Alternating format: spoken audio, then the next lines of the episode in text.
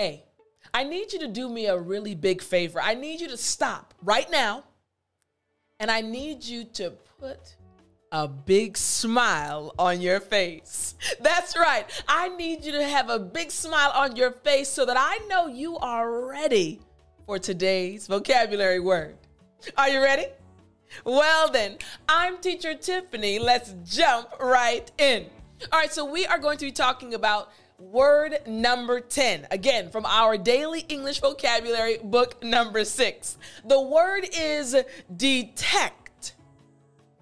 Good. Again, after me, detect. Excellent. Last time, pay attention. Detect. Excellent. Now, I do want to break down the pronunciation a little bit more. So let's look a little closer at this word. Again, detect, it's pretty simple. It's not a difficult word to pronounce, right? But we see that this word has two T's. So I want to make sure you pronounce the T's properly. All right, we have one in the middle and one at the very end. So when you have a T in a word, you need to make sure when you are pronouncing the word, you should be able to feel air coming between your teeth. That's right. When you say the T sound, again, if you put your hand in front of your mouth, t, t, T. You can even hear it, right? T, t, T.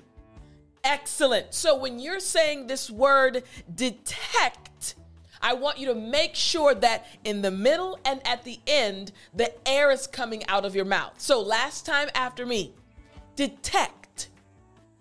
Excellent job. Now, what does this word detect actually mean? The word detect just means to locate something. Very simple, right? To locate or find something. So, check out this example sentence. This type of cancer is difficult to detect. You know, nowadays there are many different people getting cancer, and maybe there's someone in your family that has cancer right now, or someone you've known. And there are certain types of cancers that are easy to detect, easy to locate, but other types of cancers, they're not necessarily easy to locate or find. So, again, this type of cancer is difficult to detect. Now you caught it, right? It makes sense, right? Detect.